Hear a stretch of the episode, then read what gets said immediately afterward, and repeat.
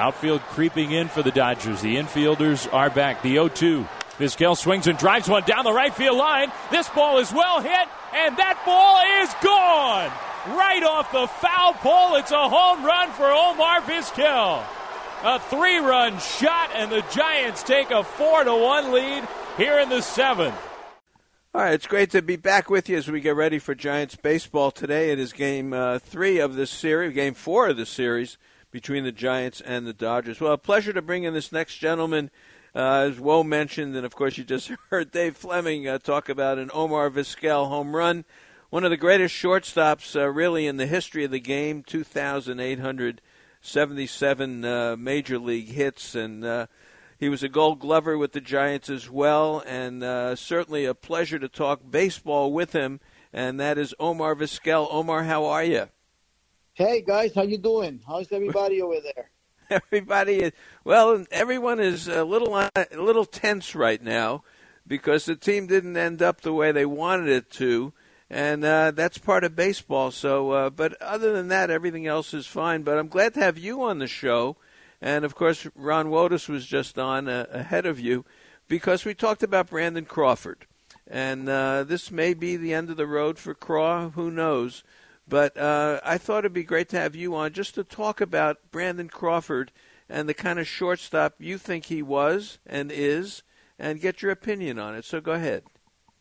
Well, uh, you know, a great shortstop. Uh, you know, it came after I left uh, San Francisco, of course. Uh, a guy with power, which is uh, it was rare to find a shortstop that can hit with that kind of power and the way that he moved around the position. He's uh, an outstanding player that knows uh, uh, play the game the right way. Obviously, uh, having that experience of uh, being the core of, of the infield and of the team.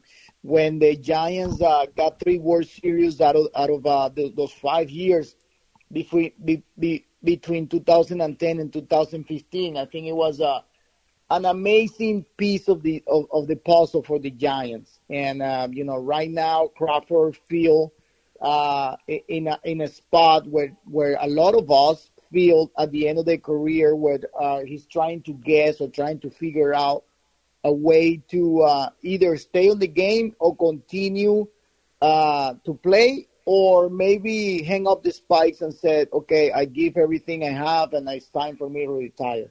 So uh, there mm. a there that that is that time of, of a baseball player where you know you you're not sure what you should do because you obviously have a great career. You would like to retire with a team that give you that opportunity with a team that you were a fan when you were a little kid because he grew up in California and he knows that area very well. And from what I understand, uh, he was one of those kids that always followed the Giants. So playing for the team that you follow as a kid, it was a dream come true, and just having all those accomplishments that he had during his career is just an amazing feat. Ah, very good. Well said, Omar. Uh, well said about Brandon Crawford. So, uh, an amazing career, and you're right. Uh, the shortstop is the key to the whole situation. Omar, uh, how did you know when it was over for you? But 2,800, uh, what, 77 hits, close to 3,000. Couldn't you squeeze out one more year? Well, uh, my situation was different. I was at the end already when I was playing as a utility player. Uh, I have very few chances to play, maybe once, twice a week, and I don't think I could get 133 hits in a whole year. So you know, it was it, was going to be pretty hard. You know, obviously, I wanted to finish my career with 3,000, and uh, uh, you know, it's, it's a dream that everybody has. But when you look back and see all the hits and everything that you you accomplished in your career, I was pretty satisfied. What do you think about all the shortstops today uh, that we see? And uh, last year was the year of the shortstop with all the free agents and all the money being thrown around. What's your take on today's shortstops? Amazing. I mean, the shortstop always has been, I, I consider the, the one of the best players on the team because not only he can play defense and he can solidify uh, uh the infield, he he should consider the captain of the team a person that is always talking to everybody because you're in the middle of the field. And if you can contribute with the bat, I think that you are considered one of the best players on the team. So the shortstop from these these new eras has been an amazing amazing uh, they got amazing tools. They have they're tall. They look they they build like like like uh, outfielders, and they can yep. move like you know very fast. So the change the the change of the game on the position of shortstop has been amazing, and it's, it's a pleasure to see these new guys coming up like uh, Elly De La Cruz and and uh, Trea Turner and, and, and all the guys Lindor and all these other guys has been coming to the position of shortstop because they can hit 25 and 30 homers and still being able to play the position like like a lightweight. Well, the Giants have Marco Luciano, who's a big guy, uh, and he's he's probably going to play a lot of shortstop for the Giants. Have you seen him at all? Yeah, I seen. Uh, I haven't seen him playing much, but obviously, uh, you know, he looked like one of these players that I just described. It. Uh, he looked like he can take the ball out of the ballpark, and uh, obviously, uh, he had pretty good hands. So, you know, to see these new generations of shortstops is just amazed me. Matter in fact, I was just in, uh, in, in, I went to Colombia because they were having these workouts for kids uh, between 12 and 15 years old. And when you see these guys play uh, at that age, I mean, you, you can see pretty much what's happening in baseball right now, how these guys, uh, with the training and everything that is going on nowadays, they are way more prepared than the players that you know that came from our generation. So it, it's just amazing to see the new kids coming up to the big leagues. How about you? Uh, who was your hero growing up? Uh, who did you uh, look up to as a shortstop? My hero was David Concepcion, who uh, was a guy that played for the Cincinnati Reds for a long time. He was from Venezuela, from my hometown. And I remember how David uh, uh, have a conversation with me when I was uh, just a little kid, have 12 years old, and he kind of give me some good advising and stuff. And I try to follow those advice. And uh, you know, seven years later, I got the pleasure to play in the big leagues with David Concepcion. It, it was an amazing dream that came through. Well, I think of Venezuelan shortstop Chico Carrasquel and Luis Aparicio.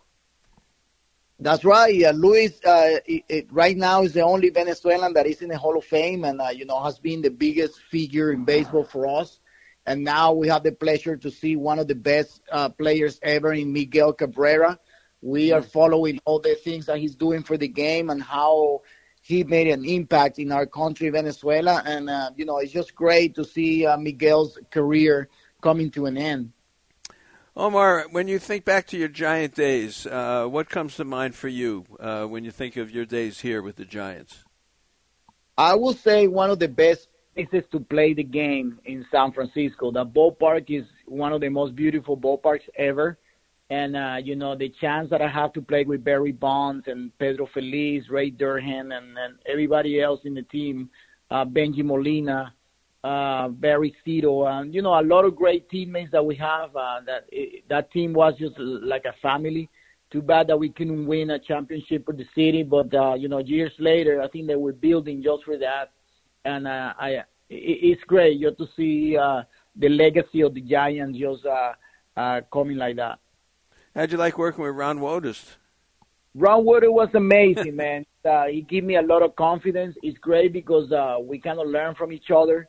I think uh, you know a lot of things that I did on the field uh, kind of were different of what the other infielders were doing, and uh, it, it was great for for both of us. Kind of talk about infielders and ways that you can make plays. But Ron is just an amazing person, and it is so great to have him on my side.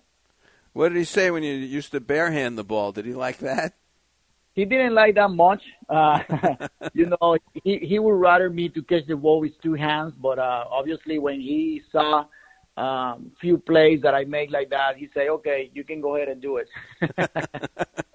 All right, I like it. What do you think of these rule changes, uh, where the guy can't barrel into the second base anymore? Uh, the shortstop, second base, uh, really very, very easy to turn a double play now.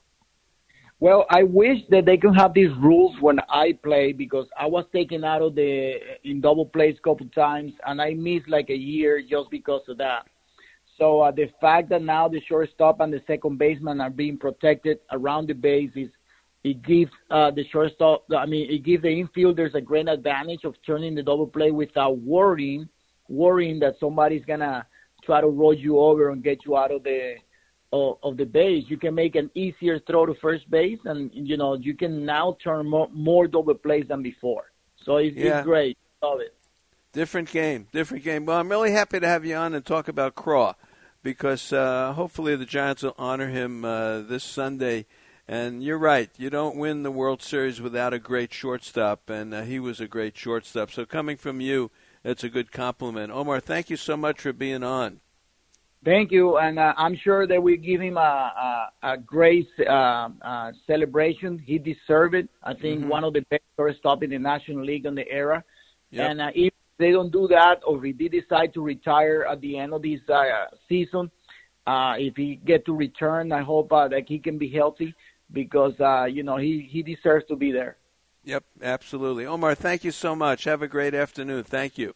Thank you, guys. Bye bye. Okay, that is Omar Vizquel. Always uh, interesting to hear his perspective on baseball and also on uh, Brandon Crawford. I'm glad that we could have him on. All right, we'll take a break. More coming up. Bruce Jenkins next, right here on the Sports Leader.